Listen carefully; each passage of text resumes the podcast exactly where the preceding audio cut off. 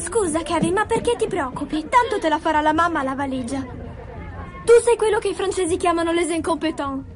Cosa?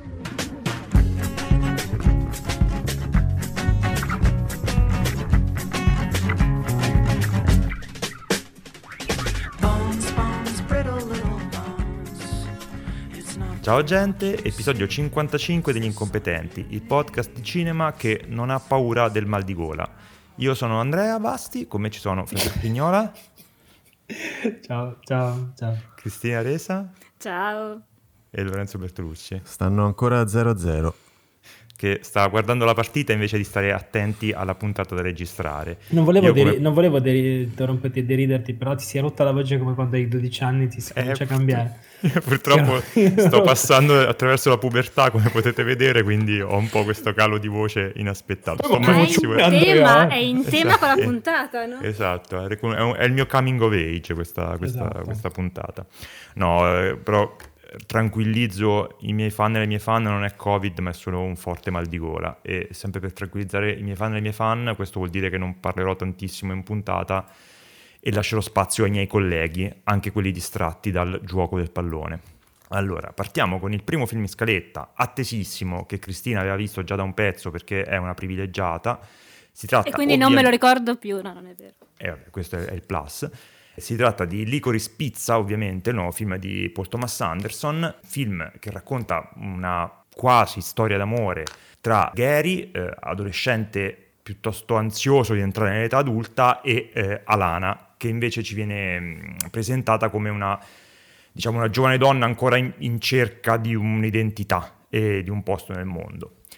I due si conoscono, si piacciucchiano in qualche modo, si cercano, si allontanano per poi ritrovarsi, insomma c'è un, questa sorta di situazione in cui sono sempre sospesi in una relazione piuttosto incerta e anche abbastanza indefinibile. Allora, per spiegare di, di, che film si tratta, per introdurlo, trovo che sia utile eh, una definizione che hanno, si legge spesso nei, tra i critici americani di eh, hangout movie, cioè una sorta un canone di film, un'attitudine che hanno certi film che eh, sono più interessati a farti passare del tempo in compagnia dei loro personaggi che a costruire degli archi narrativi solidi o a seguire una, una divisione in atti eh, abbastanza classica. Per intenderci, il campione di questi film, che ha un po' ripreso la lezione di Altman, è Richard Linklater che da, diciamo, da Dazed and Confused fino a Boyhood, eh, prima dell'Alori nel tramonto, diciamo, ha codificato questa questo, questo, questo tipologia di film, questo hangout movie, che sono film eh, che sono diciamo, a- apparentemente un po' sparpagliati, con una, con una, narrazione un po' caotica, che si muovono diciamo, per aneddoti, sono quasi de- dire, degli arcipelaghi fatti di, di, di, di piccole isole narrative. Ecco. Secondo me Paul Thomas Anderson aveva un po' affrontato già questo modo di, di narrare con il, per me molto bello, eh, Vizio di forma, il film tratto dal, dal libro di, di Pinchon.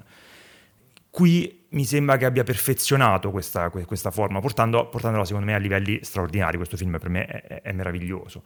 Noi conosciamo i due personaggi, Gary e Alana, attraverso una serie di, di, di, di aneddoti, di episodi sparsi nel tempo, ci sono lunghellissime, anche molto sottolineate, semplicemente poi le ricostruisci seguendo la storia. E, e, si vedono questi personaggi muoversi in una sorta di, di, di spazio mitico, una, una, Los Angeles anni 70 che è un po' un ibrido dei ricordi del regista e contemporaneamente una, una visione quasi iperreale che perché è abitata da mh, personaggi realmente esistiti, penso a John Peters, o versioni alternative di, di attori e di personaggi dello spettacolo famosi. Ecco. E noi in questo tempo impariamo a, a conoscerli e abitiamo con loro questo spazio, noi passiamo del tempo con questi personaggi e, e impariamo, secondo me, a, ad amarli. Io capisco chi ha espresso e ha delle riserve su, verso questo tipo di cinema e magari preferisce narrazioni diciamo, più classiche e, e riconoscibili. Appunto, Licorice Pizza può sembrare forse un po' caotico, può avere questa natura sospesa, però secondo me ha una forza incredibile e difficile da, mm, da, non subire il fascino di questa forza nel farti conoscere questi personaggi, per, per farti abitare quei luoghi e per trovare comunque in questo eh, anche delle, degli elementi, come dire, universali. Penso a come riesca a restituire certi amori adolescenziali un po' totalizzanti, però anche effimeri, quella di Gary, oppure il senso di inadeguatezza che prova Alana. E questo, questo, modo di raccontare, questo modo di immergerti nella, nella, storia e farti passare del tempo con questi personaggi va di pari passo poi con dei pezzi di bravura che insomma non, non, non, sono aspettati, attesi da, da, un, da, un, regista come Paul Thomas Anderson.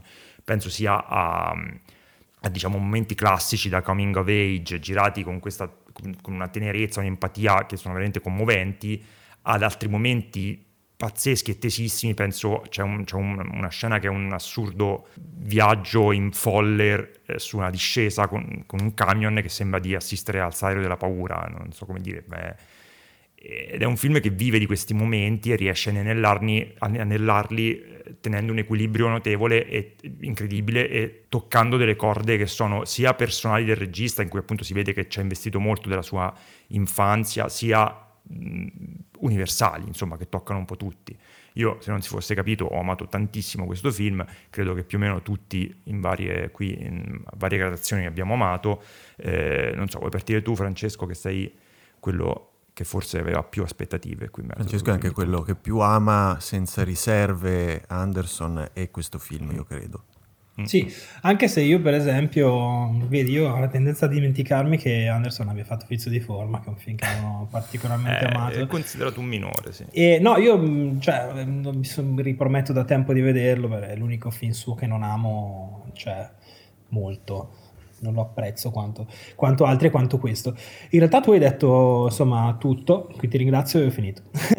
hai detto molte cose giuste, sono d'accordo con te, hai descritto molto bene il film tra l'altro sono molto contento di aver visto questo film in sala perché trovo che questo tipo di film che non ti dà delle coordinate precise subito e anche durante, durante la, lo svolgimento è molto secondo me più, più facile distrarsi da un film così, mm-hmm. eh, quando te lo guardi in casa, magari col telefono, queste cose qua.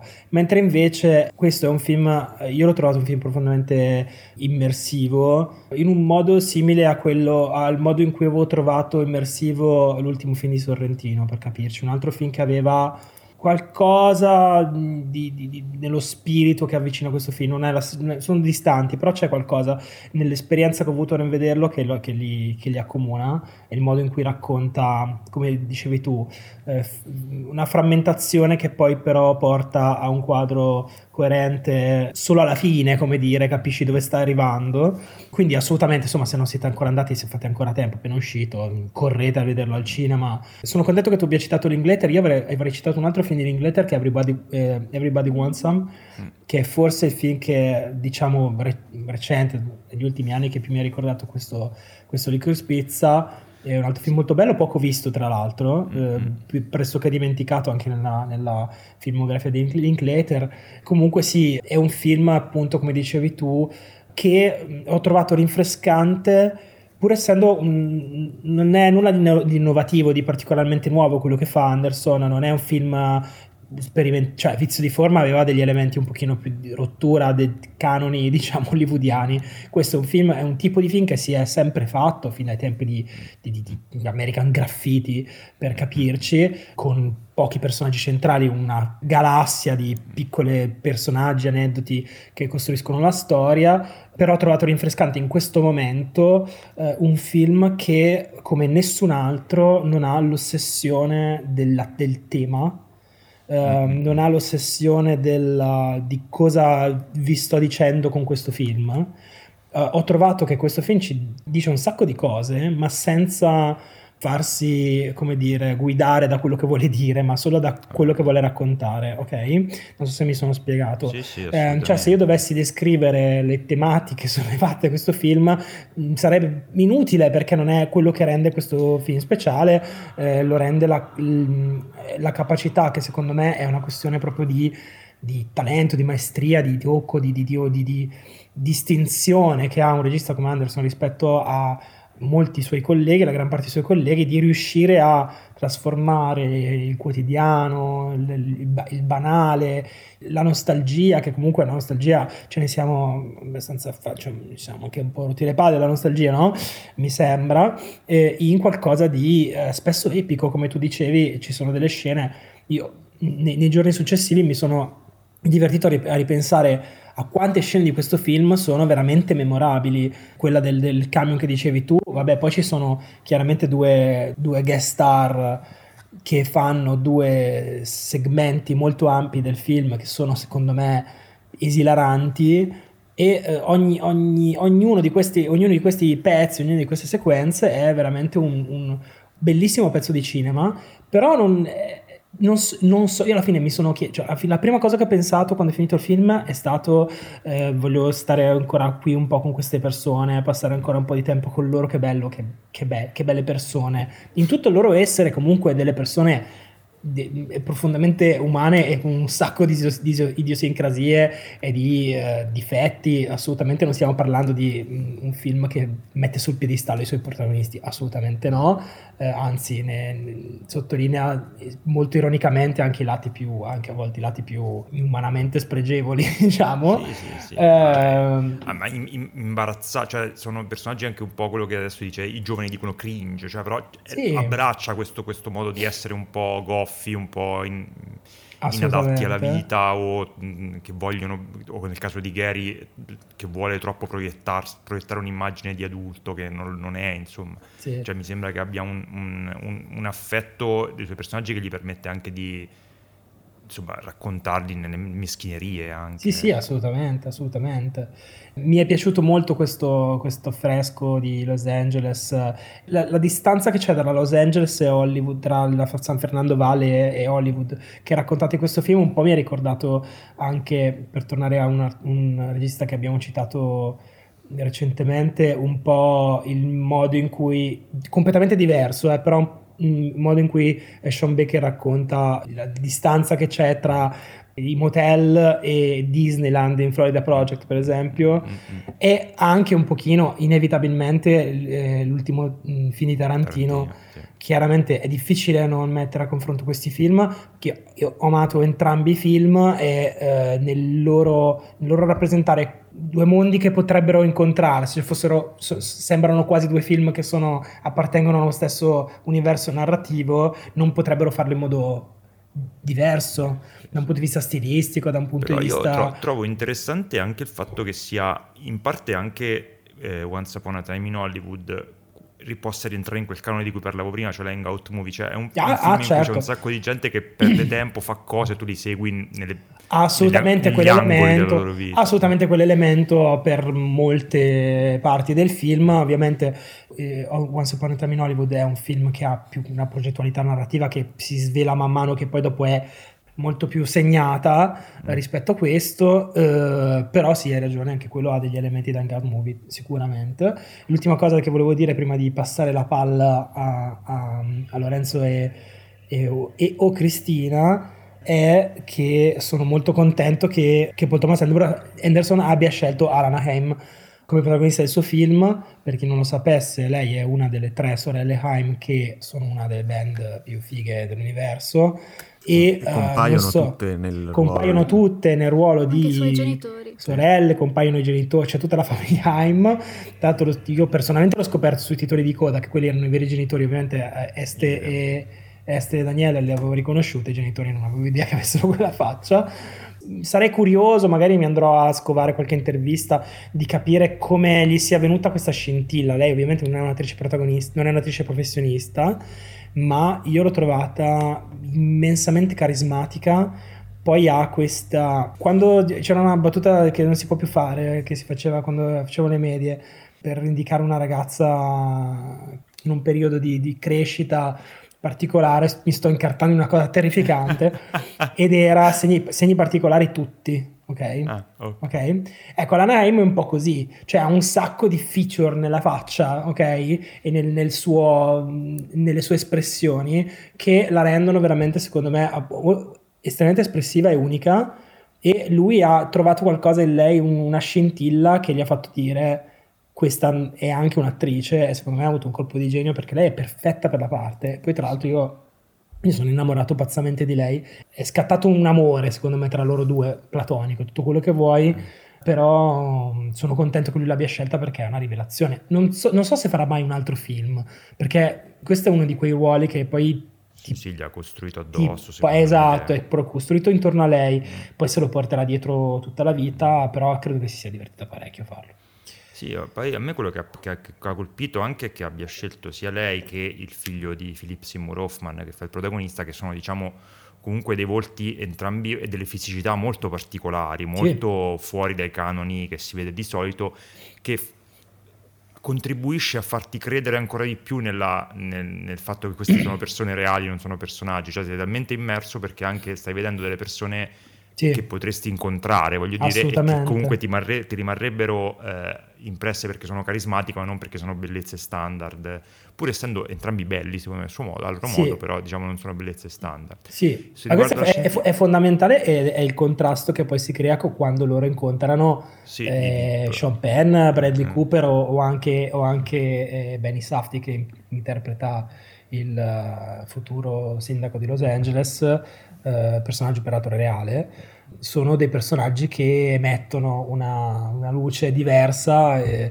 però non so come dire, loro guardano questi personaggi sempre in modo un po' sognante, sì, però sì, anche strafottente, come per dire ma chi cazzo siete voi? A un certo punto cioè, c'è no, sempre una, vero, una sorta quello, di ribellione nei confronti sì, di questi personaggi. Quello che, quello che, dicevo prima è che proprio si scontrano quasi due visioni di quel, di, quel, di quel, mondo lì, che uno è quella che sembra più vicino a quello che lui ha vissuto. In realtà si parla spesso di questo film come autobiografico tipo Thomas Anderson, ma in realtà non, non tornano proprio gli anni, non poteva avere quegli anni di Gary eh, Paul Thomas Anderson nel 73 quando, quando ha ambientato questo film. Però è evidente che si scontrano la, la memoria di Paul Thomas Anderson con una visione di, di, della Hollywood dell'epoca che invece è più idealizzata e c'è proprio un clash tra queste due quando, quando queste cose si scontrano. Sì. Beh, Poi... anche perché la maggior parte delle cose che vengono raccontate sono degli aneddoti di, di, di questo ex attore, forse ancora attore in realtà, che si chiama Gary Goldsman che è produttore adesso mi sa. è produttore adesso che ha fatto un film in cui c'erano 100 bambini e Lucille Ball ha, fatto, ha incontrato veramente John Peters cioè sono tutte cose che sono successe ovviamente sono adesso romanzate un po' magari travisate dai ricordi eh, rese un pochino più, più, più frizzantine spumeggianti però sono di, di fatto è l'autobiografia di questo tizio, sì, sì. Eh, che credo sia un, un amico suo, sì, qualche anno in più di lui, comunque sì, eh, effettivamente non è proprio... materassi a John Peters, veramente, materassi ecco, d'acqua. Esatto, esatto. Comunque sì, eh, probabilmente a quei tempi Paul Thomas Anderson era aveva l'età forse di, di, di, alcuni bambini che si vedono nell'arcade, eh, quelli che vengono cacciati a pedate da lui quando lui eh, probabilmente aveva quell'età. Però è un mondo che lui ha visto, ha vissuto comunque e si, si vede, si riconosce eh, l'impronta di chi ricostruisce i propri ricordi, cioè non filtrati dal cinema, dall'arte così, ma proprio la, della propria vita a me questa cosa proprio mh, della realtà e della uh, fantasia e dei ricordi di, di, di, Anderson e di altri che si fondono ha proprio colpito molto nel film, è proprio, cosa, è proprio la cosa che mi ha più colpito, perché in fondo anche la frammentarietà del, della narrazione uh, prende a piene mani da un certo tipo di, di, visione quasi onirica, quasi del sogno. È come un sogno basato sul ricordo. Come, esattamente così, cioè lo scriverei così. Ed è un bel sogno, cioè un film terribilmente positivo, estremamente tenero, eh, anche un po' malinconico, ma non nel, nel, cioè una malinconia buona, la malinconia di, di, un, di, un, passato e forse anche di un, di un passato che in parte ha vissuto Paul Thomas Anderson, in parte no perché non è la sua storia. Però è interessante anche che con questo miscuglio di suggestioni, ricordi, sogni, invenzioni, ricordi di altri, lui crea, fa qualcosa che forse che fa qualcosa che in realtà, se pensate a Roma di, di Quaron, lui raccontava un paese, uno spaccato, mm, un periodo storico attraverso la sua storia però filtrata dalla fantasia, dal racconto, vabbè. Lui fa la stessa cosa però col suo linguaggio, il suo modo di fare cinema in questo film, secondo me.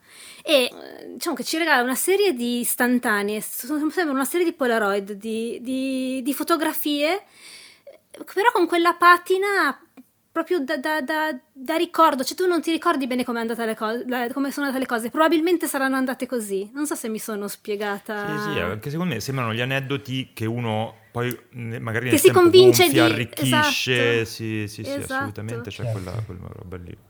Esatto, e poi un'altra cosa, è un film in cui gli spazi anche subiscono questo trattamento del ricordo, è un film di, di, di, gente che si muove nello spazio tantissimo, però non capiamo bene come, dove, perché, però si muovono senza mai fermarsi, si rincorrono. Eh, Alana e Gary sono due personaggi che tra l'altro stanno in qualche modo anche per età quasi agli antipodi, perché lei dovrebbe avere forse più di 25 anni, a un certo punto dice che ne ha 28, una cosa del Tu gli, scivola questa cosa. Sì, e lui ne ha 15, cioè come, è come se si incontrassero a metà, eh, rincorrendosi nello spazio proprio. Ed è, è, è un film sempre in, in costante movimento.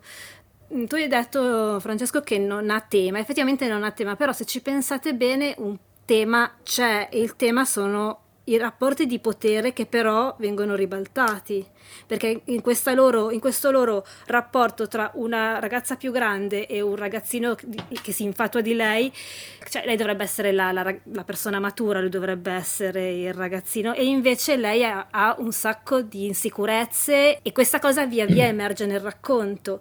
Ed è un tema che in realtà prende tutta un'altra piega, in, in, per esempio nel, nel filo nascosto Qui è proprio il contrario, è, è completamente ribaltata quella cosa. Lì era negativo, è tutta una storia negativissima, qui è gioiosa, è proprio un'esplosione di vita, non lo so. Il, la, quindi a me ha ricordato molto il cinema di Linklater da questo punto di vista, però rimane Paul Thomas Anderson, comunque ci sono delle cose, dei, anche dei temi cari al suo cinema.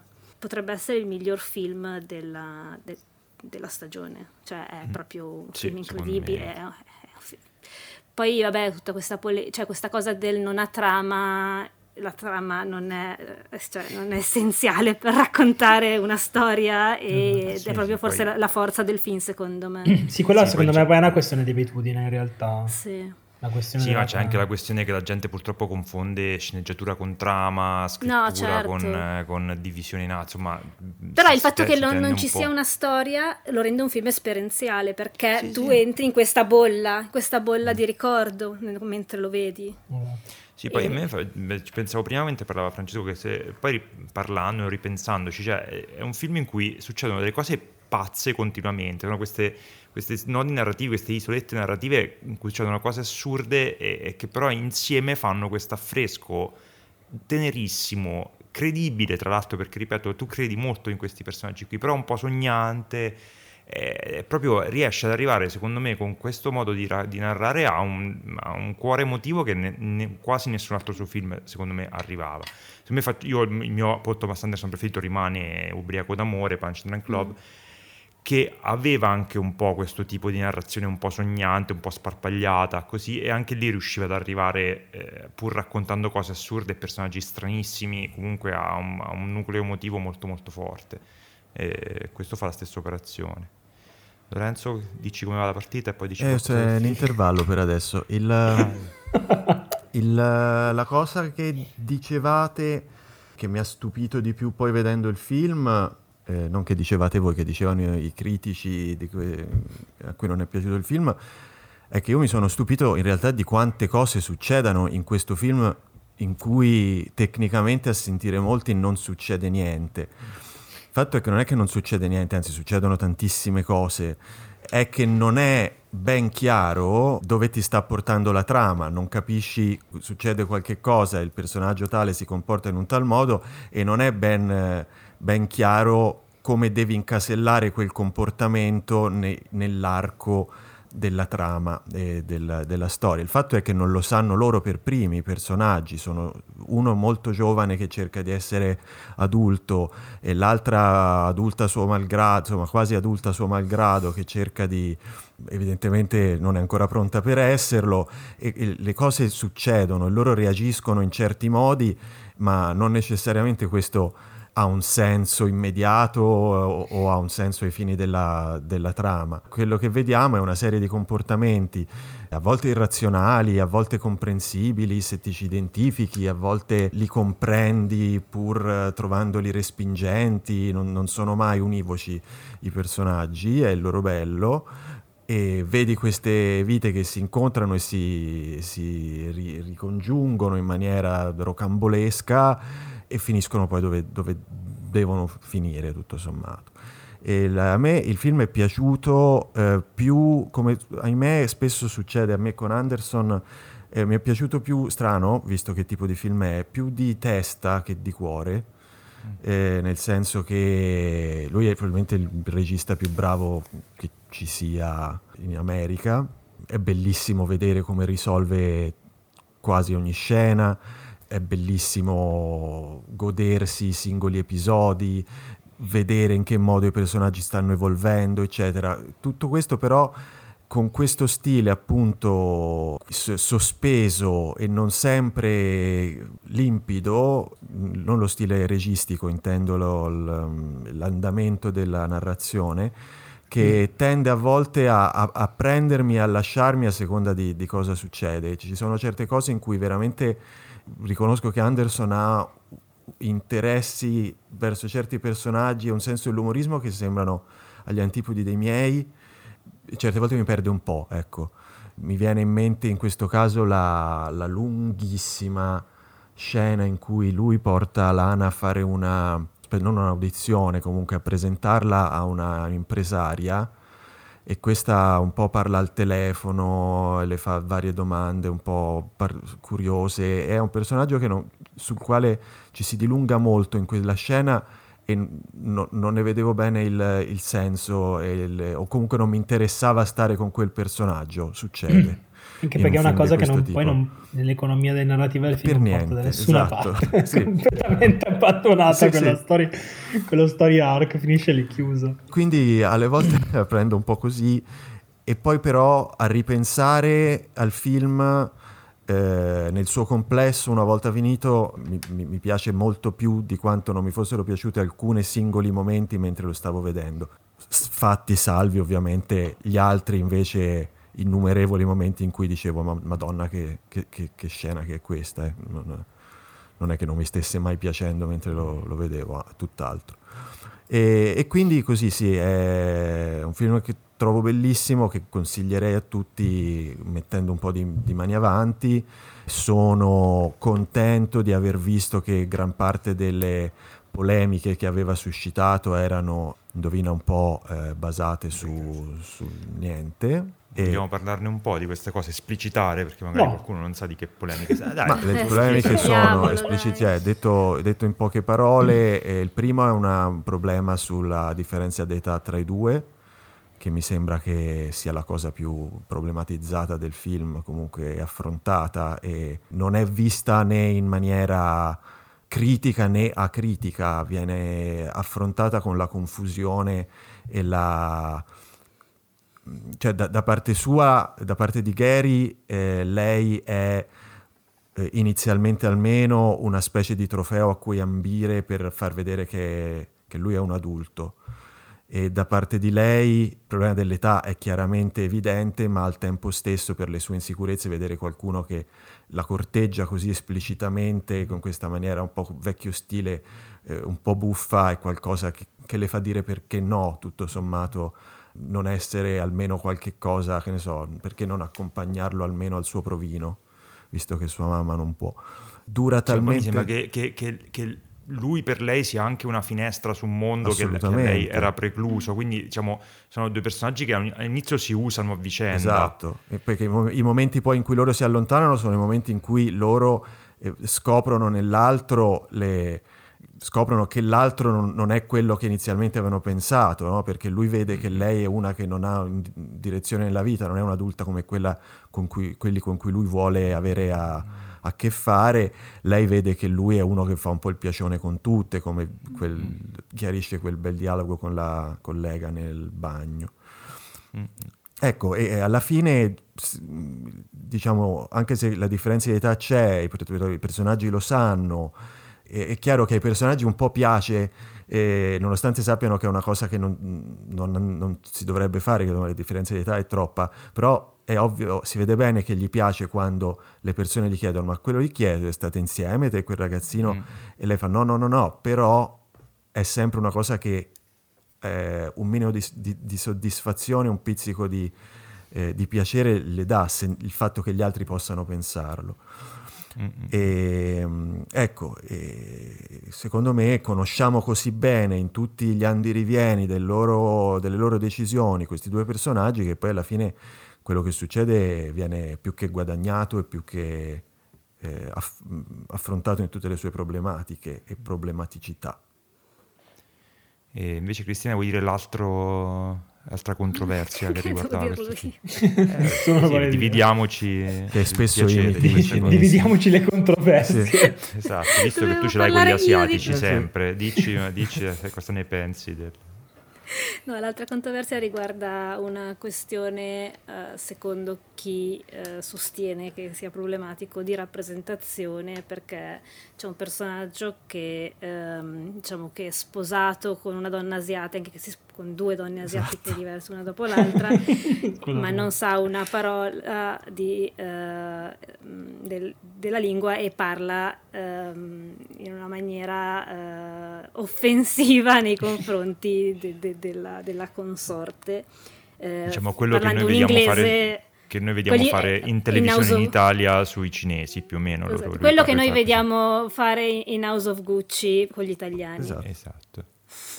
Solo no, che lui no... cioè, è, un pers- è, un personaggio che feticizza. Però eh, è un personaggio negativo, tra l'altro. Esatto, che, esatto. Però, eh, soprattutto i personaggi, cioè Gary e Alana, quando parlano con lui, sono inorriditi e noi sì. lo siamo con loro. Cioè, in nessun modo questa cosa qui. E non è una è questione in... di rappresentazione, nessuno sta esatto. rappresentando esatto. uh, una persona uh, asiatica uh, in una maniera. Eh, si sta prendendo in giro una tipologia di, di americano che mm, non so, probabilmente magari è anche ispirato a qualcosa, a un, fa- a un qualche fattoriale, chi lo sa, non lo possiamo sapere, anche in questo film un sacco di cose sono sperate. Sì, qualche personaggio magari conosciuto.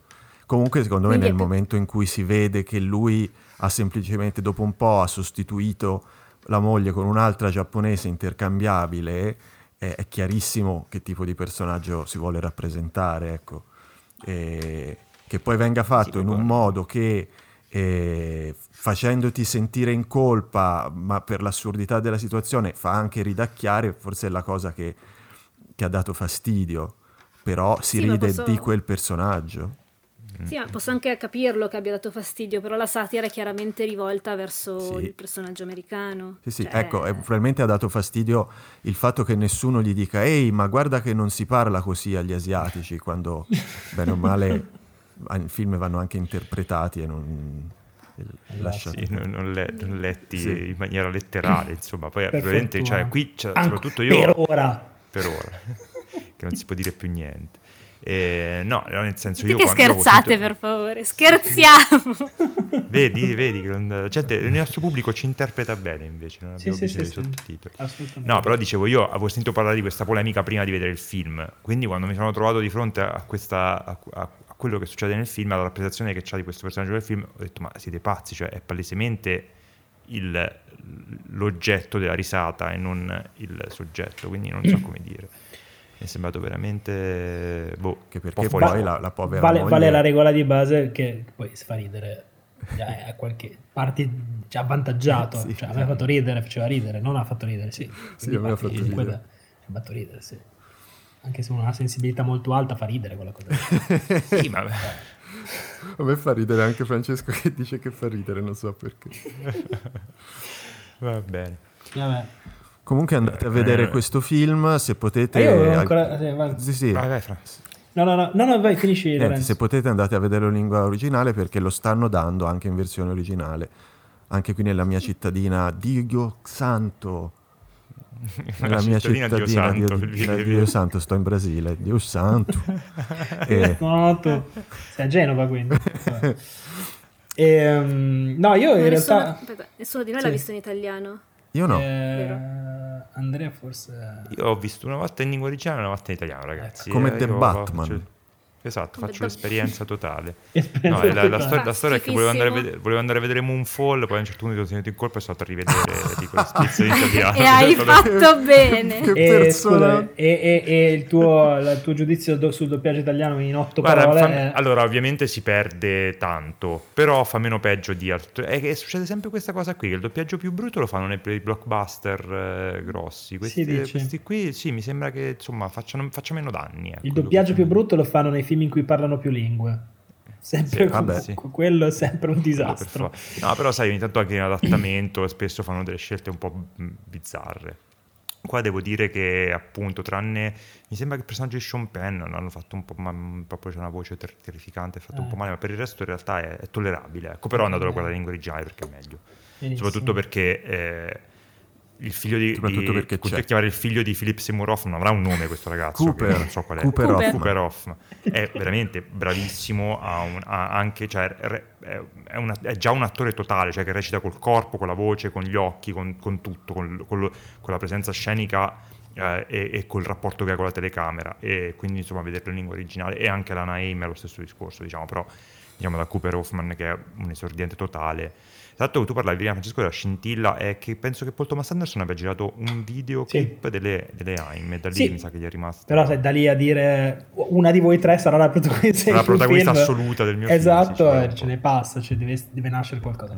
Comunque, no, io le cose che ho segnato nei miei appunti sul mio quadernino rosa di stasera, che uso stasera eh, sono che la prima è che è una cosa che volevo dire, che mi ero dimenticato, è che è bello che c'è fuori, là fuori, un film così bello, cioè così bello da dire questo è il film dell'anno, uno dei film dell'anno, che non è un film deprimente, che non è un film ansiogeno, sono pochi, pochissimi, eh, è una commedia, in tutto e per tutto. Io a un certo punto mi sono convinto che... non- cioè, siamo ormai così abituati a vedere soprattutto film de- molto belli deprimenti, ma molto belli intendo proprio, sai, Mm. poi, ah, oppure cupi, oppure... eh, che s- mi sono messo a pensare durante il film che stesse per succedere qualcosa di terribile, perché non era possibile che, fossi, che io stessi così bene. E invece è così, è un film che vi fa stare bene e- ed è bellissimo. Quindi non perdete questa occasione. E poi Quindi l'altra cosa... dando ragione al marketing di Eagle che lo sta sponsorizzando dicendo oh ma è un film divertente anche se l'hanno recensito bene. Guardate che è un film divertente È vero, c'era, vederlo. c'era questa pubblicità terribile della sponsorizzata che mi sono ritrovato in timeline su Twitter che diceva non tutti i film eh, belli de- de- devono essere per forza tristi. Andate a guardare Licorice Pizza. E dicevo, che cazzo cosa- è? allora, questo è un, modo, è un modo spiacevole di dire la stessa cosa che ho detto Sì, io. esatto, esatto. Che è un po' Però la versione Devi alternativa di È già è tanto amara la vita.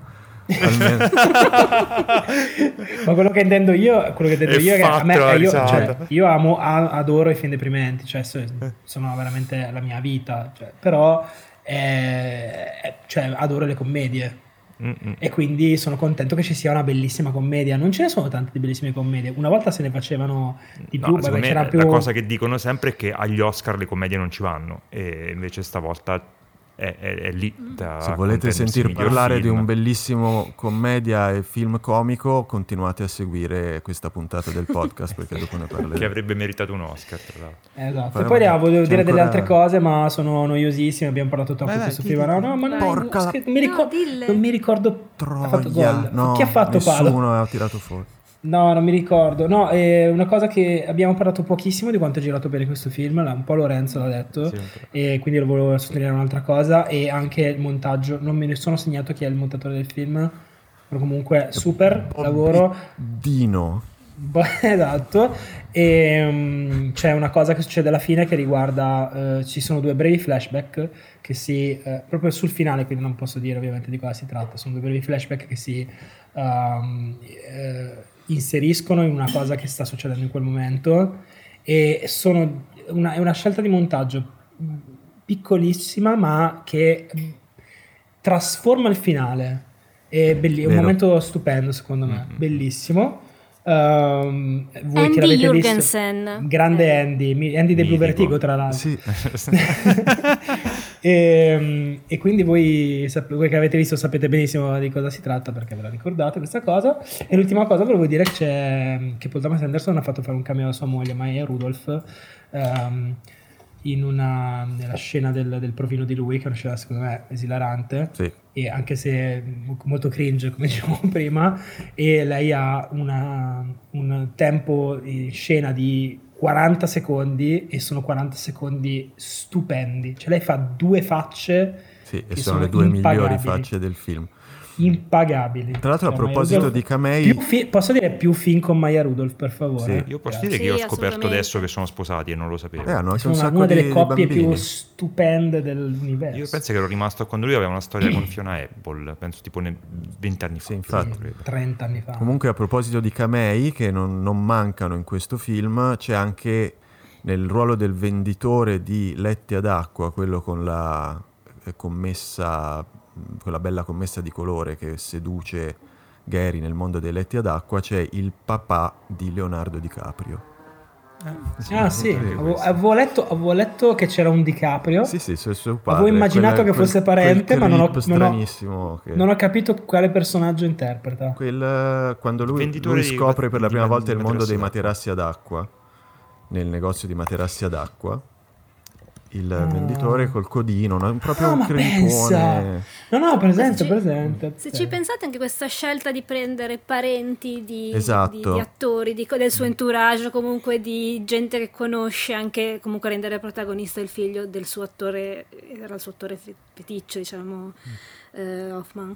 E anche questo risponde all'esigenza di mescolare la realtà con la fantasia e, e rendere questo fi- è un film familiare, non so come dirlo. Sì, sì, ma infatti cioè, ora come se- tornare a casa, come stare in famiglia. non ricordo cos- chi altro avessi visto nei titoli di coda, ma ci sono tutti almeno un altro paio di figlie, padri, nipoti e cognomi uguali anche di gente che non, non conosco, quindi evidentemente c'è questa volontà.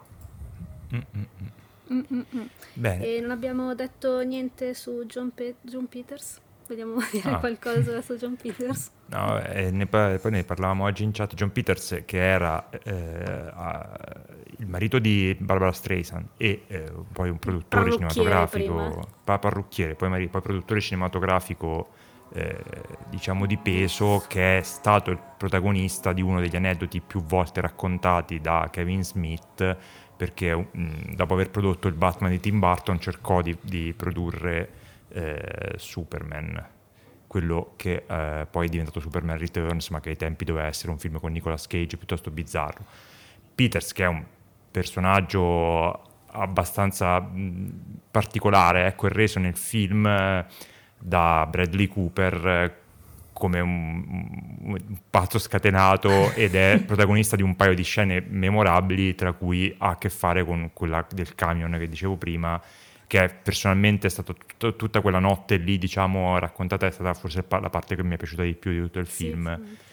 E, insomma, è uno spettacolo anche solo per quello. Pur, cioè, pur appunto facendo una macchietta esagerata, facendo le cose pazze, è talmente folle il personaggio di- a cui si rifà che ci credi anche che potesse avere quel tipo di reazioni lì. E poi ci sta talmente bene in quel film, appunto, in questo continuo eh, susseguirsi di aneddoti eh, uno più, più- più estremo e bizzarro dell'altro, ci sta talmente bene che Tra per me è uno dei punti più alti del film. Lui continua a dire a Gary di venire dalla strada nel film ed è una cosa, tanto io non lo sapevo, me l'ha detto dopo, eh, quando siamo usciti dal film un mio amico che saluto, Lorenzo Pedrazzi, che ha scritto un pezzo su questa cosa su Scriweek se volete andare a leggere tutta la storia. Vi consiglio, eh, continuava a dire a, a, a Kevin Smith quando hanno fatto questo colloquio perché lui doveva mm, girare Superman Reborn, Re- Reborn che poi è saltato, è uno di quei film mai realizzati, più famosi, eccetera. Continuava a dire di venire dalla strada, a quanto pare. Quindi è proprio una roba che probabilmente Anderson si è ispirato a questo aneddoto di, di Kevin Smith. E in cui tra l'altro lui voleva che Superman non, non volasse e che combattesse contro dei ragni giganti e questa è una roba che fa ridere ora Andrea Di Lecce dirà, ci dirà che vuole intervenire in questa puntata quando ci ascolterà perché è il suo aneddoto preferito da raccontare No, in generale, se non sapete di cosa stiamo parlando, andatevi a recuperare Andrea. tutta la storia che è molto bella. Se non sapete cosa sapeva, scrivete Andrea Di Lecce. esatto Andrea Di Lecce ve la racconterà Ve la racconta per filo e per Andrea di. Lecce di pilota c'è proprio, proprio l'audio già pronto che vi manda per raccontarvi tutto. Bene, Bene. questo era Licorice Pizza. Oh, che bel Passiamo film. finalmente al secondo film in scaletta. E anche questo cui- bello. E anche questo bello. In cui diciamo continuiamo con il discorso sul coming of age. Si tratta infatti dell'ultimo film targato Pixar, eh, da noi si chiama Red, in originale Turning Red, che è uscito direttamente in streaming, tra l'altro. È la storia di eh, Mei Mei, una tredicenne eh, sino-canadese, che è ossessionata dal rendere orgogliosa una madre che le ha riservato, diciamo, un'educazione piuttosto rigida e, e le ha proiettato addosso tutta una serie di aspettative. Da un po' da stereotipo di famiglia orientale o di origini orientali. Eh, le cose si complicheranno tra- nel rapporto tra madre e figlia eh, a seguito di due cose che accadono. Cioè, una è che eh, la boy band, di cui adesso non ricordo il nome, eh, molto amata, Four Town, Stiamo, siamo alla fine degli anni 90, inizio anni 2000, 90. no? No, Sì. 2002. 2002. C'è 2002. scritto proprio Ah, nella vedi. foto al Vent'anni fa. e questa boy band Four Town arriva in città, è una band molto amata da Mei Mei e le sue amiche, il suo gruppo di amiche molto affiatate, ma osteggiata dalla mamma. E eh, la seconda cosa, forse un po' più importante, è che Mei Mei una mattina, in modo un po' kafkiano, si sveglia trasformata in un panda rosso gigante. C'è stata una sorta di, di alzata di scudi eh, verso questo film da un- da una parte del pubblico veramente terribile che diceva che eh, non riusciva a, a capire perché la Pixar avesse fatto un film che per una volta non è universale ma parla solo di una eh, tredicenne eh, di origini cinesi alle prese con eh, i turbamenti della, del- del- della crescita e del rapporto disastrato, disastrato, insomma, del rapporto complesso con la mamma. Sì, ma di Io- pubblico maschile, non da parte del pubblico. Sì, da sapevo. parte di un certo pubblico il peggio. Tra l'altro tutto io il in pubblico quanto, maschile. in No, quanto pubblico certo maschile che, che sta per andare nei 40 anni, io dico, ma cioè, eh, secondo me è molto eh, facile immedesimarsi in alcune delle tematiche di questo film, perché se avete avuto in determinati punti della vostra vita un rapporto un po' conflittuale con i genitori, se sub- avete subito la pressione della società e, delle- e del- dei parenti e degli amici rispetto a come devi comportarti, a trovarti uno, un posto nel mondo, cioè voglio dire, la gente si è, si è riuscita a immedesimare in eh, supereroi che sono dei O in un robottino che vive da solo su un pianeta rovistando Esatto. nella spazzatura. Ma che cazzo volete per una volta... O in, cioè, una- o in- in un'automobile che vive in un mondo popolato esclusivamente di automobili. Eh, però la linea la tracciamo alle bambine di 13 Sì. anni, capito? Lì proprio non riesco in nessun modo a trovare niente di universale da cui... eh. Cioè, per me l'ho trovato veramente una delle critiche più assurde che Sì, abbia visto in sì, vita mia, grazie a internet stupido. che ci regali queste, queste perle. Dovete sapere Non che so. Andrea Basti ha un problema con internet. Ho un problema con internet. Perché lui, se c'è una cosa che gli piace, deve andare a cercare lo stronzo che ha detto che è una merda. Scusate il francese di Bampassan. E, e lo trova sempre, ma è una cosa incredibile. Allora, ammettete che sono bravo a trovarlo. Sì, no, però in realtà questa, cioè questa cosa è girata scavenger, shit abbastanza. scavenger. A parte che forse Beh. questa cosa è colpa mia perché ve l'ho girata Sì, io per la prima darsi che- volta la polemica per parlare male dei maschi. Degli uomini cattivi. Vabbè, Cristina, visto che tu sei l'unica qui che ha avuto l'esperienza di essere una ragazzina sinome canadese Ah, no, negli io sono anni qui. 2000. Esatto, sicuramente io sono qui per dire la parola mestruazioni. Vai. nel- nel Ma che poi in realtà anche questo, poi, poi ti lascio la parola, cioè se, se ne era parlato prima come se fosse tutta una grande metafora dell'arrivo Ma del no, ciclo messo- ma assolutamente no, è un elemento, del- è un del- della elemento. cosa. cioè, è un elemento che però è interessante perché viene comu- eh, emerge perché è un, è un momento eh, importante ma naturale e quindi è normale che emerga questa cosa. E eh, è, cioè, comunque è interessante perché è qualcosa che sempre quasi sempre stato considerato un, un- un tabù, soprattutto al cinema, figuriamoci nel, nel cinema destinato a- a- ai, adole- ai preadolescenti, questo cinema, des- cioè alla fine il target di questo film comunque sono i bambini e ne parlano come cioè senza, senza problemi di sorta e questa cosa boh, secondo me è, è buona, è ottima perché almeno ci sono delle cose che devono smettere di essere che del 2022 che siano ancora dei tabù e sia ancora una, una roba assurda parlarne è, boh, è inconcepibile. Però non è una metafora del ciclo mestruale è una metafora del- di alcuni cambiamenti che arrivano durante la pubertà ma anche una metafora del quando uno si accorge di, di come eh, de, di come mh, mm, eh, cambia durante la crescita, quando comincia a emergere una propria personalità, quando ci si comincia a staccare dall'idea che hanno di te i, i tuoi genitori, allora eh, si, ha, cioè, si, entra in conflitto comunque con le figure genitoriali.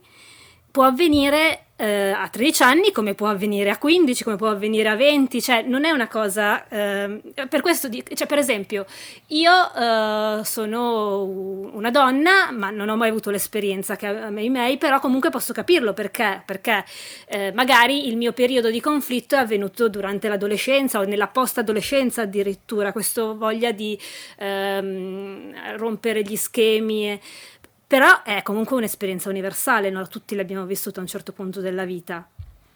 Eh, in questo film è raccontata molto bene, è chiaramente eh, um, frutto de- dell'esperienza comunque personale. Diciamo che in par- vabbè, non, non, è un film autobiografico perché non credo che la regista che si chiama Domeshi, credo che si pronunci così, Domeshi, qualcosa del genere, che è eh, eh, di origine cinese, canadese di origine cinese, eh, penso che eh, sia comunque... Ehm, tu non pensi che il regista si trasformasse no, in un panda rosso? Che, peccato, no. un po' ci speravo. Però peccato perché veramente, cioè, vorrei io trasformarmi in un io panda rosso. Io poi dopo chiedo una cosa a voi riguard- che può eh. riguardare anche questo. Riguardo questo, no, ricordiamolo, è l'animale più bello che ci sia nel, nel mondo. È un bell'animale. Il panda rosso il più bell'animale, nonché il logo di Firefox è un panda rosso, io pensavo fosse una volpe, questa informazione credo sia ah, importante. Strano, ah, sì, Anch'io Nonché il protagonista del, è, sì. del, più bel Firefox video di animali su YouTube che è Panda Rosso viene spaventato a morte da, da quello che dal guardiano dello zoo, cercatelo perché è la cosa più bella mai vista. Esatto. Yeah, lo vedrò esatto. dopo. Metti il link in descrizione e... poi. Esatto, metti il link. No, sul serio? Sì, sì, lo metto, eh, faccio tutto. No, vabbè, comunque sicuramente eh, la regista visto, eh, aveva 13 anni probabilmente perché è molto giovane, lei era regista di Bao, eh, il, quel corto mm-hmm. che a me non era piaciuto tantissimo ma perché avevo un po' di problemi con l'idea di eh, adottare un Bao che fatto per essere mangiato. Cioè, non so, la storia non aveva granché senso, eh, però era carino. Ho pianto come una fontana con quel cortometraggio. cioè, non lo so, avevo un attimo di... Cioè, ma cosa sta succedendo qui? Era... vabbè. Però, eh, è molto molto bello, eh, si vede che è estremamente personale, eh, ha delle cose da dire, le dice molto bene, e ha, le dice anche in una maniera molto intelligente, c'è stata anche un'altra polemica, tra l'altro, um, oltre a questa polemica del non è universale, cioè molti genitori si sono molto incazzati con questo film perché sostengono che insegni eh, ai figli a disobbedire ai propri genitori quando eh, è una visione un po' miope della, sì, È la visione di, di, genitori peggiori di quelli de, del film che non riescono sì. a vedere se stessi esatto. in quei genitori. No, è probabilmente il target adatto era proprio quei genitori lì, perché è un film eh, che anzi sì. ha il coraggio anche di eh, mostrare gli errori che fanno i genitori e sì, sì. le fragilità che hanno e a metterli anche sotto accusa, giustamente, tra l'altro. Ma cioè. neanche sotto accusa, semplicemente mostrare che sono persone e le persone sbagliano. Quindi... Dal e ehm, detto, fa delle cose anche piuttosto cioè è molto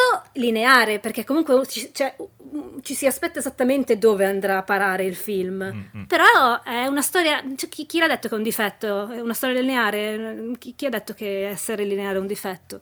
È ben strutturato ben scritto mm, è bello. A me è piaciuto molto Lorenzo, cosa volevi dire? Poi... No, io volevo chiedervi se secondo voi questa strana ambientazione nel 2002 deriva da, uno, il descrivere un mondo che la, il regista conosce perché magari era non di quell'età, ma magari ventenne, adolescente in quegli anni, due, giustificare il fatto che vadano super di moda le boy band, oppure tre, eh, evitare eh, cioè il fatto che non ci siano cellulari che possono fare cellulari, foto e riprendere, sì. che potevano magari creare qualche incongruenza di trama quando lei è un... Tutte e tre le cose per me. Io sarei per la prima, nel senso Io, che adesso sì. non, ho, non, ho, visto quanti anni ha la regista. Lei aveva, non... ah, guarda, lei aveva 13 anni nel 2002, eh, quindi eh, ci, sì, ci, possiamo rispondere ah, cioè, automaticamente. Io credo che se io girassi un film sui miei 13 anni sarebbe ambientato nel 1994. Mm. E ora cioè, sappiamo senso... quanti anni hai. Porco cane, oh, mi sono tradita. E Lorenzo, vuoi andare avanti? Sì, no, il film è molto, è molto, divertente e il mio personaggio preferito è Abby, l'amica canadese-coreana de- che fa parte del gruppo di quattro amiche. E c'è un panda rosso, io l'ho visto eh, domenica scorsa. Eh, ero, mi sono svegliato di un, un, umore proprio, uno scompenso morale spaventoso e ho detto oggi non esco, sto in casa, chiudo gli, gli scuri e guardo il film Pixar. E quindi ogni tanto senza neanche che fossero scene particolarmente commoventi, pi- mi scoppiavo a piangere per un secondo e mezzo e poi smettevo. Quindi al, con buona pace di chi dice che non mi posso identificare in una bambina alle prese con i, con i suoi primi scompensi ormonali.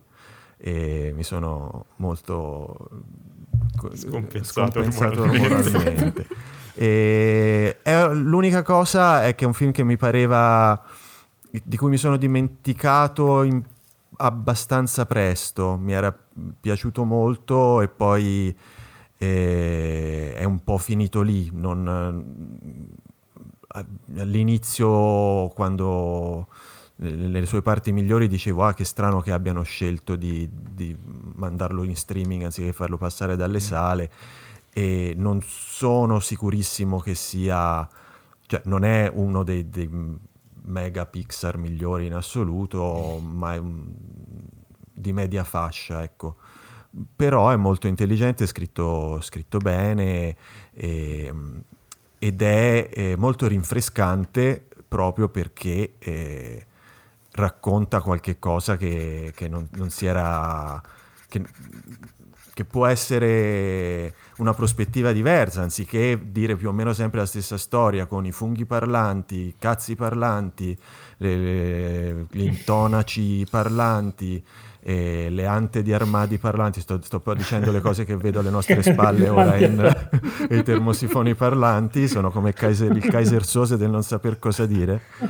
E stavolta c'è qualcosa di ben, di ben preciso eh, sia cro- storicamente che et- etnicamente e l'ho trovata eh, sicuramente la, la, la, particolarità che rende il film un, gradino più su rispetto alla, alla medietà di certa Pixar di, di ultima produzione. Sì, poi penso che insomma anche raccontare quella cultura lì, quella eh, sino-canadese, in realtà sino-americana più in generale, fosse anche uno degli obiettivi certo. del, della regista e in questo è interessante anche. Francesco, tu che sei padre? Io, io che sono padre... E quindi sbagli? Eh, sbaglio costantemente, eh. sicuramente... Eh, no, eh, cioè, se no, lo, però aspetta, faccio una premessa, lo dicevo anche nell'ottica del fatto che sia, ho notato che sia la Pixar ultimamente, ma l'ha fatto anche la Disney con Encanto, che mi ha fatto più schifo di questo decisamente, sta iniziando anche un po' a insistere su questo tema di eh, rapporto tra figli e genitori, che per la prima volta mette un po' in discussione in maniera... Beh, assolutamente questo film Encanto sono, hanno sicuramente delle, delle cose in comune eh, da questo punto di vista. Io devo dire... Innanzitutto sono tutti e due con gli stranieri. eh, ci sono le nonne stronze. Le nonne, le nonne stronze, esatto, è grande punto in comune questi film. Eh, no, io devo dire la verità, eh, ho trovato per il discorso de, del, dell'immedesimazione, che secondo me è solo relativamente interessante, cioè interessante per diciamo, l'individuo che guarda il film, mm. non tanto per la lettura del film, mi sono ritrovato sia eh, coinvolto dal discorso di, della, della, della, nostalgia del, del, dei tempi andati e di quando eravamo giovani e puzzavamo eh, tantissimo, eh, eh, cioè fare schifo come quando hai 13 anni mai nella tua vita. Ehm, e anche però effettivamente un terrore eh, devastante per quando i miei figli avranno quell'età. Eh, io non posso, cioè, faccio veramente fatica a vedere film eh, in generale, coi, coi, non con i bambini, ma con, eh, con bambini in difficoltà. Ormai è un, cioè, un trigger che non affronto più neanche per sbaglio, ma ehm, quando mi ritrovo in, in, davanti a film che, che ti trattano rapporti tra genitori e figli che crescono, dico che prima o poi tocca anche a me. Per adesso i miei sono ancora in una situazione di totale passività nei nostri confronti e quindi va bene, però prima o poi ci tocca. In realtà non volevo dire, rispetto a quello che tu hai detto, eh, che avete detto prima, forse tu Cristina, ehm, sul discorso di, di, di affrontare ehm, te- questa tematica della, della, della, della, rottura improvvisa che c'è tra, tra, i figli e i genitori, non è certo la prima volta che la, la, la Pixar lo fa. Questo film è un, un, figlio in qualche modo di Inside Out, nella parte, eh, non nella parte diciamo più immaginativa, eh, della parte diciamo del mondo interiore della protagonista, ma proprio della frame story di Inside Out. Mi ha ricordato moltissimo quello che viene fatto in questo film. Lì era molto più realistico, ovviamente, cioè una, una porzione di film eh, in cui si parla di questa ragazzina eh, ragazzina, adolescente che eh, insomma in difficoltà per un trasloco della, de, de, della sua vita da una, da una, piccola città a una grande città e, e sbrocca e praticamente scappa di casa. In un certo senso, lì mi aveva già molto colpito questa cosa. Lì era, mh, era una cosa abbastanza nuova, devo dire, mi aveva mh, veramente molto stupito l'ho ritrovata qui, però l'ho ritrovata comunque fatta sempre molto bene, con uno spirito un pochino più, eh, più pop, più lineare, come avete detto voi. Uh, devo dire che di, di, di Turning Red, Red che dir si voglia, mi ha colpito moltissimo eh, anche la creatività eh, proprio esplosiva di tutte le parti, diciamo, più divertenti, comiche, eh, soprattutto nella prima, diciamo, mezz'ora di film, prima che le cose si cominciano a farsi serie e poi di fatto diventa un film con i mostri giganti. Sì. E, ehm, e, devo dire che eh, la piega che prende poi il film nell'ultima parte, che è sempre un po', cioè a volte un po' faticosa in questo tipo di film, cioè chiudere bene, qui alza, il, alza, il, volume, la, la butta, si butta molto secondo me in quella parte lì, non è scontato che sia così, ehm, come dire, voglio dire monster movie, un horror. No, però è vero, per... cioè, secondo me cambia genere poi, cioè, c'è sì, uno esatto, switch di, di, esatto, di genere e, secondo me, esatto, secondo me, e secondo me la cosa lì è tutt'altro che prevedibile e mi ha divertito molto um, dal punto di vista tonale, molto interessante sempre. Anch'io ho adorato molto le... Eh, devo dire che tutte le... Lei è un personaggio molto carino, molto, molto, molto tenero, molto divertente, eh, molto... Eh, mi, però mi sono piaciute molto le sue amiche anche la, la, l'amica eh, di origine indiana, che tra l'altro è Priya. doppiata, è Priya, esatto, che tra l'altro è doppiata da, lo dico, Ra- Ramakrishnan, che è l'attrice che fa la protagonista di, uh, di Never Have I Ever, che è una serie molto carina, che vi consiglio di vedere su Netflix, vi piacerà. Um, detto questo, cos'altro dire? Niente, bello, molto bello. Io non sono assolutamente d'accordo invece sul fatto che um, che la Pixar abbia un qualche tipo di calo creativo, mm-hmm. nel senso che se rivedo, a parte io non ho visto un film della Pixar ancora che è Onward, credo che non sia uno dei migliori. A me facciamo, è piaciuto. Facciamo, facciamo finta che. Vabbè, un, un, giorno lo vedrò, non so perché non Francesco, l'ho ancora visto. Se vedi Onward, tu muori, secondo me, te lo dico proprio. Eh, lo so, è, mm. c'è un motivo per cui non l'ho visto. esatto, padri morti, cose del genere. Sì. E, um, però tutti i film della Pixar da, eh, da Coco in poi sono secondo me tutti molto molto molto belli.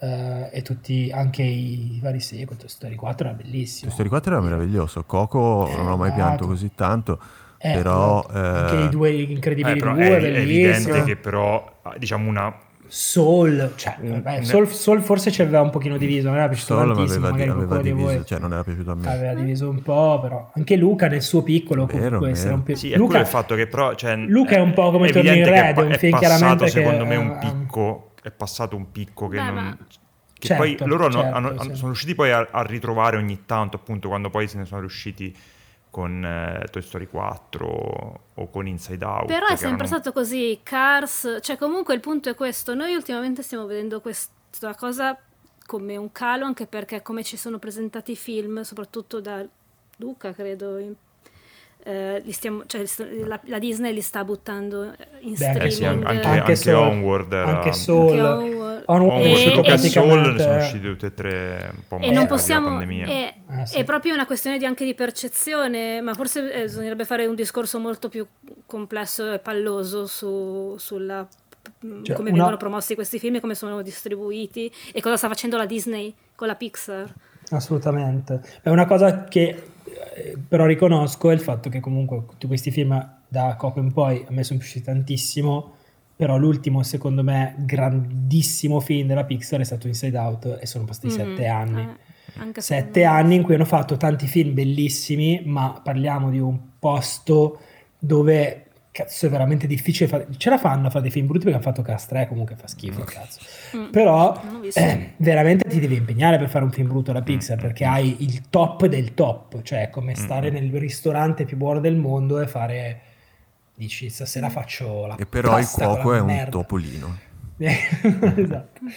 Però insomma sono sempre contento di sono sempre contento di, di vedere, di vedere i loro film. Ogni volta dico, cioè, ho questa sensazione di eh, chi, se ne, cioè, chi se ne frega, tanto ormai è andato quello che doveva andare, poi però vedi Ma questo film. eh, cane! rimane sempre. Mm, che è Secondo me, successo? fa- Eh, eh, nulla, come manca partita. Secondo me minuti. è negli ultimi film diciamo che a me quello che è mancato sempre è un po' quella sc- scintilla di genio che ha portato i film migliori a un livello inarrivabile. Poi c'è sempre alla base una maestria e una competenza da- dalla tecnica alla scrittura che è sempre agli altissimi livelli. Sì. Però secondo me è come se avessero un po'.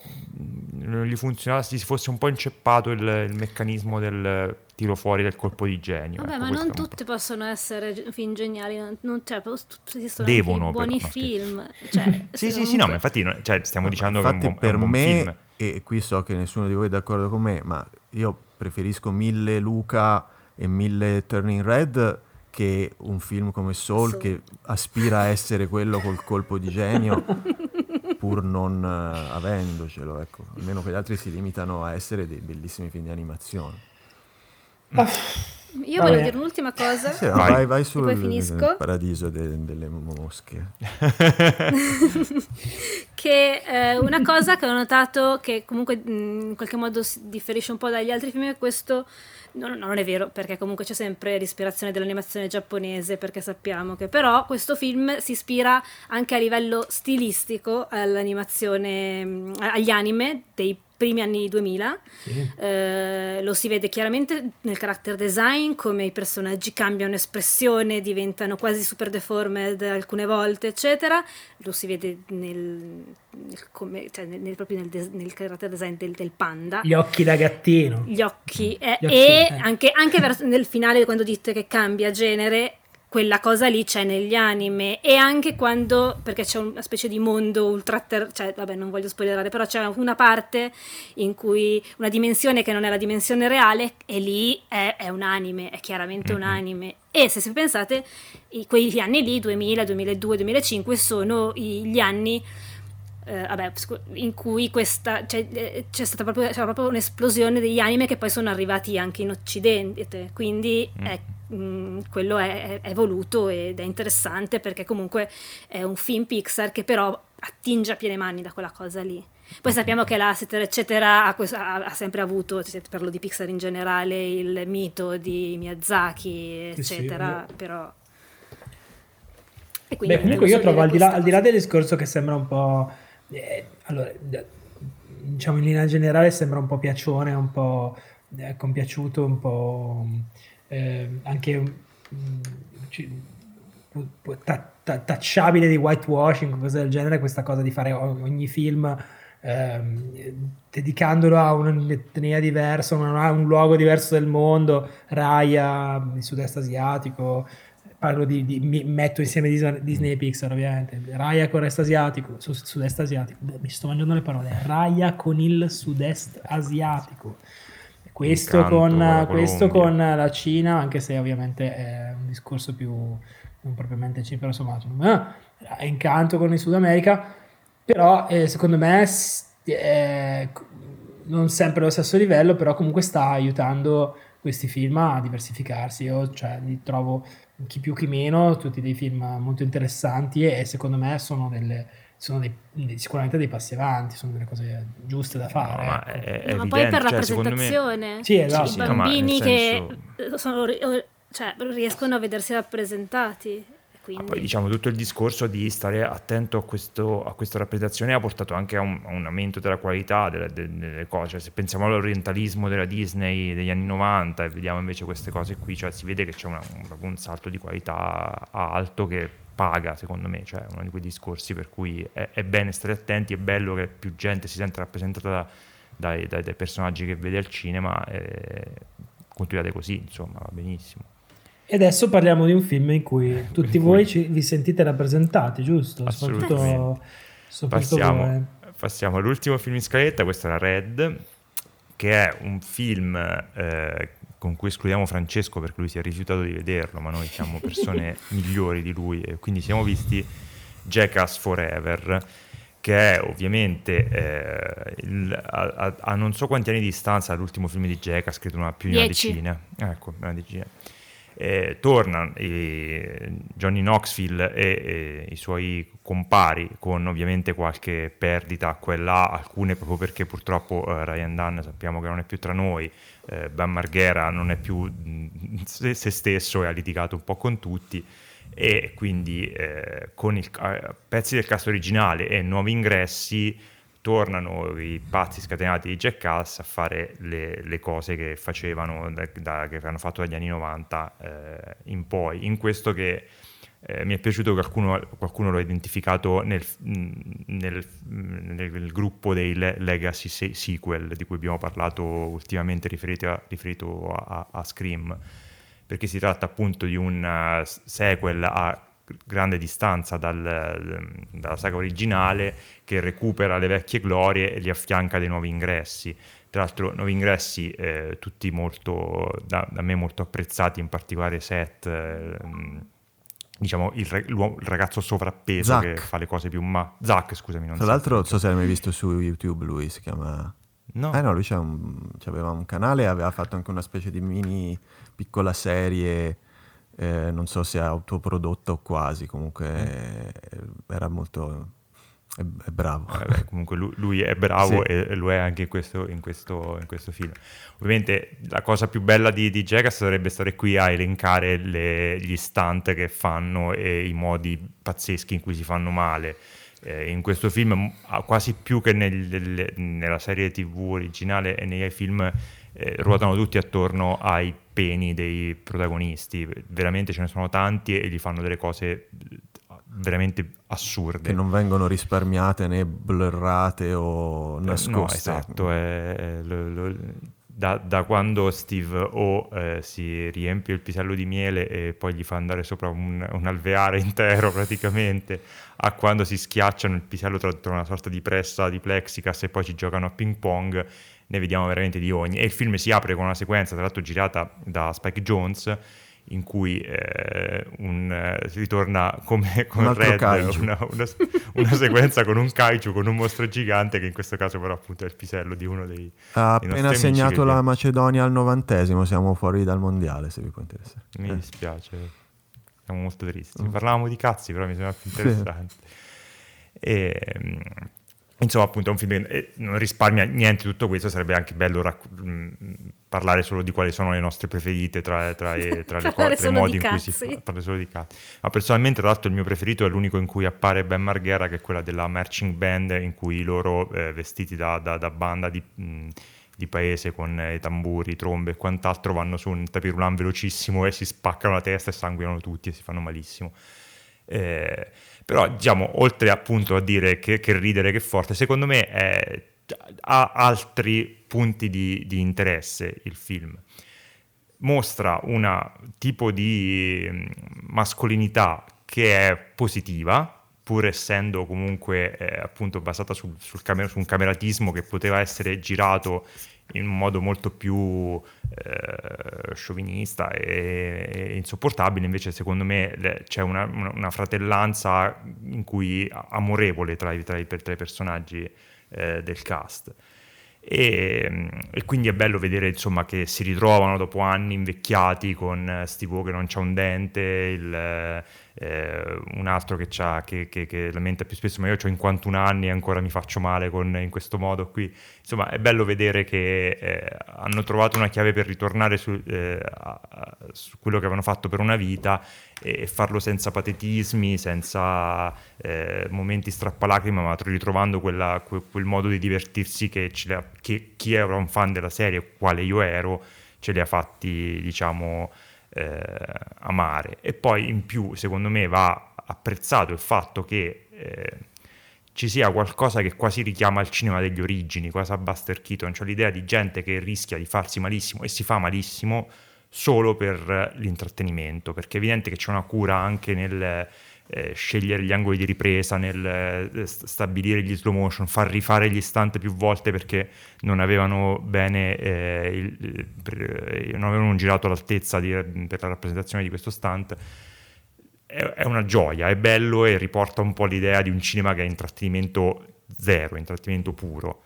Eh, senza nient'altro che ammirare il gesto eh, tecnico, in questo caso il gesto masochistico dei, dei protagonisti. Quindi io l'ho amato, mi sono divertito, ho ritrovato come dei vecchi amici, come poi il, eh, all'interno del, del, del, film succede, cioè loro si ritrovano come vecchi amici a rifare queste, queste cose, c'è un senso di eh, cameratismo, di ritrovarsi, di, di, far, di, di, ridere insieme che mi ha paradossalmente scaldato il cuore. Non so, so che sto parlando di Jackass, però eh, vi ha fatto questo effetto qui.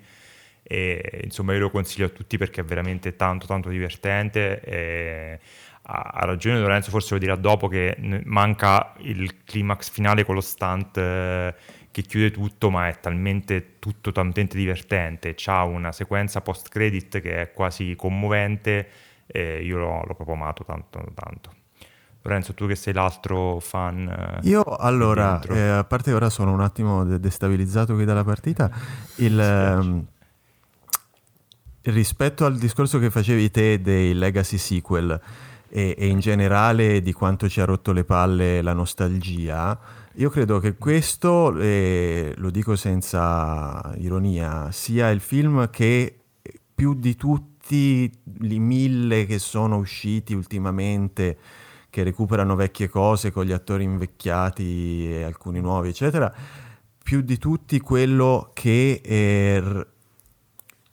colpisce nel segno per, sapendo uh, quello che, che, si deve fare, che, deve, che doveva fare, perché eh, non scade nel patetismo, questa è anche una fortuna del fatto che insomma quelli che almeno sono rimasti eh, stanno tutti piuttosto bene, se la cavano hanno ancora voglia e sono, sono in, palla e sono in forma.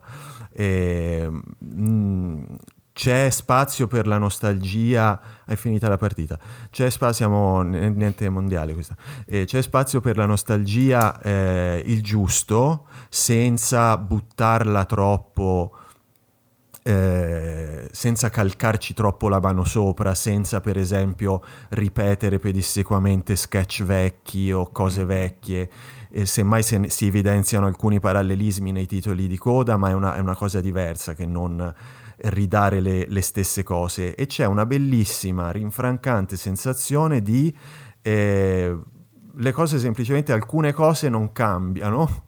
E, e, questa cosa qui, almeno per ora, godiamocela perché sta durando e la, la, continueremo a ritrovare.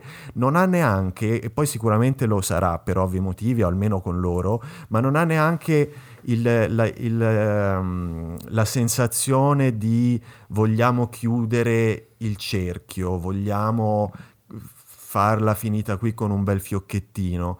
Mm, semplicemente è un altro episodio in cui loro sono forse più maturi, più consapevoli, ma, sc- ma scemi comunque come, come prima ancora più autolesionisti nei confronti della loro mascolinità e, mm, e fa, fa, proprio piacere, fa piacere perché non ti sembra che ti stiano dando un, uh, un cucchiaino di zucchero per farti stare tra- tranquillo come quando avevi 20 anni o 15 negli anni 90 e vedevi quelle cose su MTV, eh, ma semplicemente... Eh, fare una cosa che, una rimpatriata che funziona anziché una rimpatriata che dopo 5 minuti ti fa dire che cazzo sono venuto a fare qui, sono tutti Sì, in, in questo senso trovo, male. E- trovo notevole il fatto che eh, Knoxville, che comunque è quello che ha avuto anche una carriera, è Sì. riconoscibile, ha avuto un successo, non sia per niente tirato indietro, anzi una delle cose più pesanti che succede sì, nel succede film, a lui, cioè quando viene preso da un toro, viene dato a lui, Sì. che lì anche lì rifaceva una cosa che aveva fatto prima, però cioè, la fa ancora, si fa ancora più Sì, male. sì. Sì. E quindi niente, mi mi è piaciuto veramente tanto. Poi c'è anche un gusto molto eh, elaborato per, alcune- per alcuni scherzi, per alcune gag. Il mio preferito in questo senso è la, la stanza buia che, che poi nasconde delle sorprese che però noi scopriamo insieme alle vittime dello scherzo. E è veramente ben costruita. E, e ecco, semmai se un difetto devo trovare al film è che va incalando come come eh, sketch come stunt eh, e gli manca non solo il gran finale che effettivamente un po' gli manca ma anche mh, pezzi di, di bravura come i primi che si vedono all'inizio eh, iniziano poi si, si affievoliscono un po' e non, non chiude col botto ecco speravo un po' in quello ma va, va benissimo lo stesso. Io sono, mi è piaciuto tanto, mi, mi dispiace eh, per Ben Margera, eh, sono riuscito a riconoscerlo in quello, una delle pochissime cose che aveva girato prima che poi venisse di base buttato fuori, dal, Allontanato. allontanato, e gli altri invece sono contento che, che stiano, che stiano alla grande perché... E, e fra l'altro sono, un'altra cosa di cui sono contento è che eh, forse il, il most valuable player della, questo film è Danger Eren, che è quello che fa le cose migliori, era sempre stato un po' messo in disparte e per sua missione anche non sempre trattato benissimo da...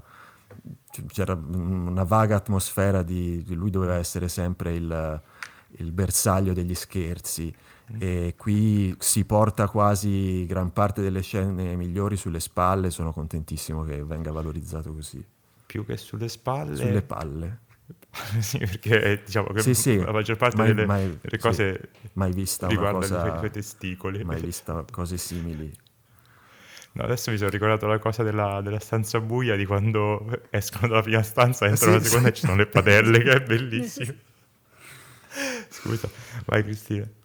No, io volevo dire due cose, una molto stupida, e cioè Johnny Knoxville è più figo ora che vent'anni fa Sì, e assomiglia a. Timothy Olyphant da È vero. pazzi. Assomiglia a, a è Timothy Olyphant, è vero? Un po' Timothy sì. Olyphant. Tra l'altro, Ma tantissimo. eh, eh, Knoxville ha una bellissima faccia da cinema che Mm. Sì, eh, sì, doveva essere, secondo me, doveva diventare un caratterista molto più utilizzato di quanto non Mm. sia stato.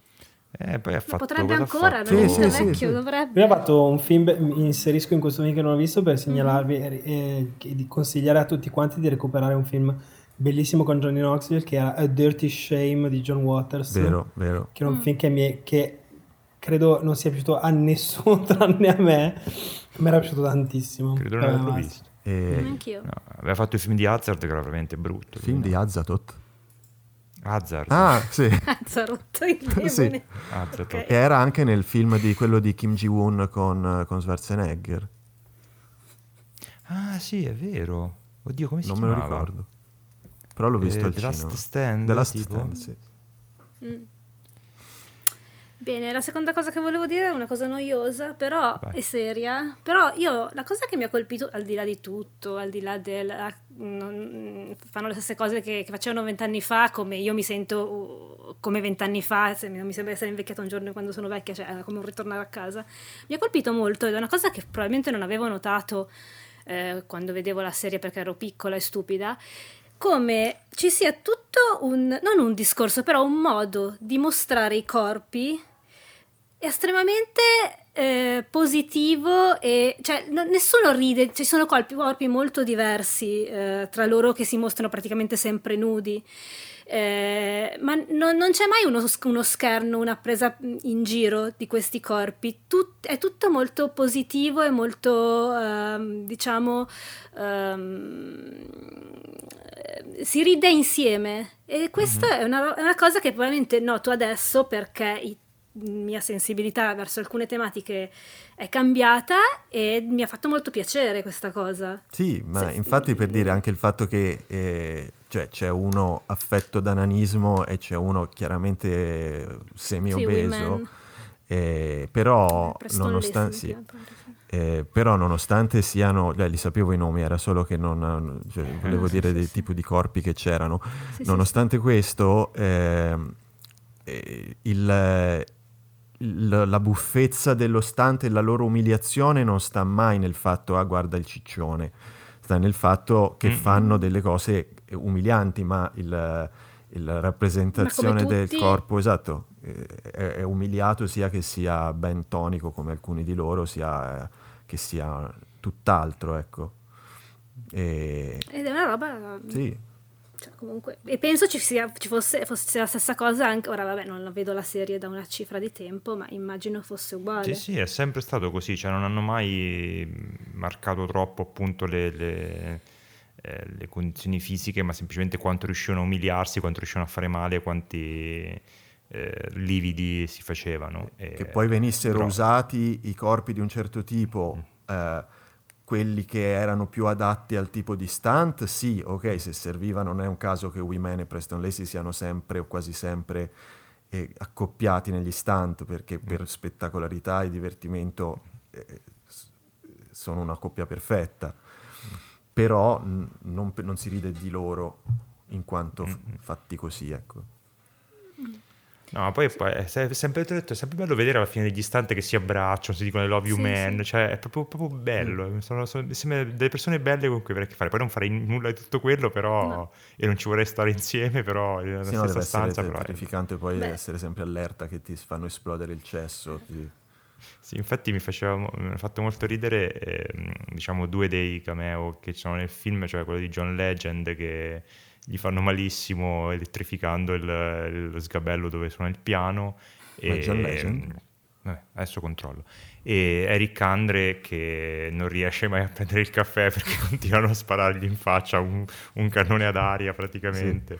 Tra l'altro lui era- dice di essere stato fan, e dice ah che bello essere qui vent'anni dopo Mm-mm. in questo show che guardavo. No, comunque c'è solo uno stanco in cui mi sono sentita veramente male, ho dovuto bloccare ed è quello del trampolino. Trampolino... Quello del trampolino. Quello del trampo. è? Ah, il pogo del stick. trampo, del co- Oddio, sì. Eh. Ma male, cioè ho dovuto bloccare, ho dovuto- perché lì è proprio Madonna Santa. Che poi è l'ultima fase del test della, della conchiglia, no? Per, Mm, mm, Sì, sì, sì, sì. sempre per eh, da- Danger Eren di come, di come lo fa. Sì, lì No, è vedere- difficile da guardare, secondo me. Bene, questo era Jackass Forever. Direi che abbiamo chiuso con i film. Lorenzo, vuoi parlarci un po' ora del- della partita di calcio, di come è andata, di come... Ma lo- tutti i nostri ascoltatori lo, lo sapranno, abbiamo perso, quindi non ci sarà... Ma ce lo siamo meritati, voglio sapere Vabbè, oh, di più, 1-0 contro, Tranne, la Macedo- tranne, contro scusami, la Macedonia. Non lo, non lo sanno, non lo sapevano quelli che hanno ascoltato questa puntata in diretta. È Esatto. vero, sì, Eh, perché anche l'hanno no, ascoltata in, differ- in differita di pochi Hanno- secondi, hanno detto eh, ora mi ascolto No, prima detto, adesso prima mi incompetenti". ascolto questi e poi mi metto la partita. Esatto, come se la partita dire- ci fosse sempre in televisione con- continuamente. Potremmo dire all'inizio di questa, di questa puntata dovremmo montare una frase di noi che diciamo attenzione, se non avete ancora visto Italia Macedonia sappiate che viene spoilerato il risultato. Comunque, scusate, era Tyler the Creator, no John Legend. Eh, ecco. Ah ok. Ho fatto la cosa di prendere due musicisti di colore e confondere tra di loro. Bravo Andrea, mi faccio i complimenti da Non solo. volevo, non volevo dirtelo ma Eh, no, no, lo sei detto da detto solo, quindi si ok. può- stare. Ma certo, Va common. ok. Ci sono... Ma perché non sono parenti? Ci sono delle domande dal pubblico, Lorenzo? Allora, in realtà no, perché Ok, avevo, avevo spento la... eh, avevo telefono. spento il telefono per guardare la partita. Vediamo, ora lo riaccendo, sicuramente mi, mi arriveranno tantissimi tempesteranno tutti insieme. SMS. Però nel frattempo vi racconto, credo che almeno Andrea lo sappia già, però voglio che lo sappiano anche i eh, nostri fedeli ascoltatori, che eh, nel 2013 Ben Margera si sposò con una cerimonia pubblica e io c'ero. quindi volevo solo dirvi che io sono stato al matrimonio di Ben Margera. Ma eh, sbaglio mi ricordo che c'era anche una foto che girava di che avevi fatto forse che si vedeva pochissimo Forse, non lo so, non ricordo, genere. perché all'epoca, pensate, non avevo ancora il cellulare che faceva le foto bene, ma avevo quello che faceva le foto tutte pixelate male. Bene. Ok, dai, se non c'è altro diamo una parola d'ordine Macedonia perché vedo fino a del. Sud, Macedonia del Nord. Su, su Che tra l'altro non abbiamo perso con la Macedonia, abbiamo perso con la Macedonia del Nord. La Macedonia è l'unica scoperto- Macedonia del Nord, è l'unica Macedonia che c'è. L'altra Macedonia è una regione della Grecia. Ah, ok. Allora non capivo perché leggevo infatti Macedonia del Nord. Perché Vabbè, credo che ok, siano, ci sia stata una diatriba tra greci macedoni e macedoni macedoni. Ok. Perché la gente prendeva un biglietto aereo Per la Macedonia, per andare in Macedonia e si trovava in Macedonia del Nord e giustamente gli giravano le palle, se permetti. esatto. È come Ecco. le uscite, sono come le uscite, gli autogrill. C'è Cremona Est e Cremona Ovest. Quindi potete scegliere. Stessa, co- stessa Esatto, cosa. altro non credo neanche ci sia Cremona Ovest. Comunque, se siete No. stati all'autogrill di Cremona Est, non esitate a eh, dircelo nel, via mail, oppure Mm. recatevi sul posto all'autogrill e eh, diteci, scriveteci Scrivete la, sulla la- parte, sulla porta, sulla porta all'interno. viva gli incompetenti. esatto, Io direi di più, se qualcuno va Mm, all'autogrill. all'autogrill di Cremona Ovest, Est, È Ovest, lo stesso, Est. dipende da che parte vai. fa una foto e, e la manda. Mhm. Andrea, Che vuol dire dipende da che parte vai poi, scusa. La postiamo su Facebook. La postiamo Instagram. su- Non solo la postiamo postiamo su- su Instagram, ma la descriviamo a parole nella prossima puntata del... Prossima puntata. Sì.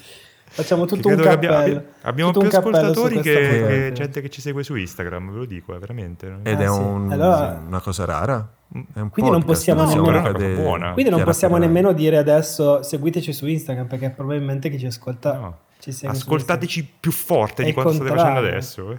Esatto. Va bene. Grazie a tutti vi per è dispiaciuto che non ci sono puntata. state domande dal pubblico? Se volete, Eh, mandatecele, cavolo. se volete aspettiamo un minuto, magari arrivano, eh, però cioè, se, se era una cosa importante, se no... no. Io vorrei fare un in memoriam per i film caduti di cui non parleremo mai. in Oh, bravo, podcast. sì. Vai, fai, fai l'in memoriam. vai. Siete pronti? Tu fai la- il sottofondo di pianoforte. The Adam Project. Windfall. Cyrano. Basta. Io ci metto anche off season Off season, giusto. No, Hell- sapevo mai Fury. sì. e ultrasound. No, Af- dai, qualcosa recuperiamo. Continua, continua la musica. Continua la musica. After Young. No, se, se qualcuno di questi titoli vi interessa, Bom, scrivetecelo bom, che ne parliamo. magari, non l'abbiamo visto. magari il prossimo eh, allora il prossimo episodio sarà post Oscar eh, Ah, a proposito, noi non faremo una puntata per gli Oscar, mi sa, come l'anno scorso. possiamo, Lo facciamo? possiamo anche vediamo. farlo no? Vediamo, se vediamo, fatto vediamo l'anno scorso. e- Eh, sono domenica gli Oscar. No, sicuramente, quando faremo la puntata. però sicuramente ci sono dei film che Vabbè, dite- diteci che Oscar film pensate che vincerà l'Oscar. Ma non Io fanno, dico che non- vincerà. Allora, io fanno a spero. tempo Spero Sono Drive My dopo Car. No, domani. non, Ma no, diciamocelo dico noi. voi, non gli ascoltatori. ah ok i vostri preferiti Beniamino Io dico spero. Io punto tutto su Drive My Car e ci spero tanto. Che però non è il miglior film. C'è solo No, è film, eh, straniero e straniero. anche non straniero. No no no lo è anche allora, miglior film Perché anzi, Temo che Belfast prenderà un sacco di cose o Coda. Temo questi due. E nessuno dei due sono contento. Io non ti- il potere Belfast- del cane il favorito un tempo che fu Eh, un sfavorito. tempo, Eh, ma la tua la amica si è messa a dire eh, io sono più bianca di voi alle, alle Williams. So, Ha fatto delle brutte Lo uscite. ben Timo so. Molto brutte. Io mi piacerebbe molto ovviamente Licorice Pizza o West Side Story, che sono i due film che mi sono piaciuti di più di- tra i dieci nominati. Eh, non credo che vinceranno una mazza. Eh, mi spiacerebbe se vincesse Belfast perché è uno di quelli che mi è piaciuto meno. Eh, se mi vincesse invece Coda che sembra muoversi nella zona outsider così sarei contento perché mi è piaciuto- mi è piaciuto molto. Tu l'hai però- visto Belfast, Fra? Sì, l'ho visto cosa. Belfast. Io ho deciso che è brutto non avendolo visto, quindi... È un po' noioso, No, non è, non è brutto, è un film... sì. Eh, È un po' artificiale in Eh. maniera Sì, eh, non, non- cioè fastidiosa, non so come si sì, c'è qualcosa che non quadra. Sì, c'è qualcosa che non va quadra. proprio quando Mm.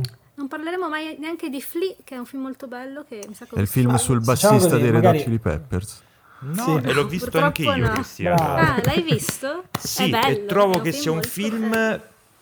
più importante che bello, ma comunque bello e molto importante. Eh, È comunque, importante, sì. adesso facciamo, facciamo passare questi Oscar, magari parliamo di qualcosa che... Drive My Car sarebbe il caso che lo ne, parlessi- ne parlassimo prima o poi ne parlessimo prima. Non abbiamo mai Ne parlato, non abbiamo fatto Drive My Car. Ne ho- Cazzo, no, ragazzi, non abbiamo fatto Drive My Car. C'è un Eh, episodio questo è- speciale di 4 ore Quindi dura più del, del film. più del più del film. film. Esatto. In cui guardiamo il film in diretta e mettiamo in pausa per fare i commenti. Facciamo così. Sì, bella idea. Live reaction di Drive My. Car. Però la mettiamo su YouTube con, la, con la- l'anteprima con Esatto. noi che facciamo tipo oh, così con la bocca aperta. È un film che ti fa fare Bene. così, no? Sì, assolutamente. sì, Ogni due secondi sei lì, Oh, hai così." visto che è successo? Niente. L'abbiamo visto tutti Drive My Car qua, giusto? Sì. Tutti Eh, tranne me. Secondo me. Eh, stranamente. Perché a Lorenzo non piacciono i film orientali, si sa, è un po' ostile questa cosa. Bene, Ciao. chi è arrivato fino a qua ricordiamo Macedonia e... Però se per volete vi faccio pazienza, sentire come insomma. parlano i protagonisti di Drive My Car. Vai. No. no. Siete sicuri? Ciao, ciao, ciao gente. A, a- a microfoni spenti. Ciao, ciao gente, a tutti. ciao, ciao. gente. Ciao. Ciao. Ciao gente. I wish that I could wear hats without looking like a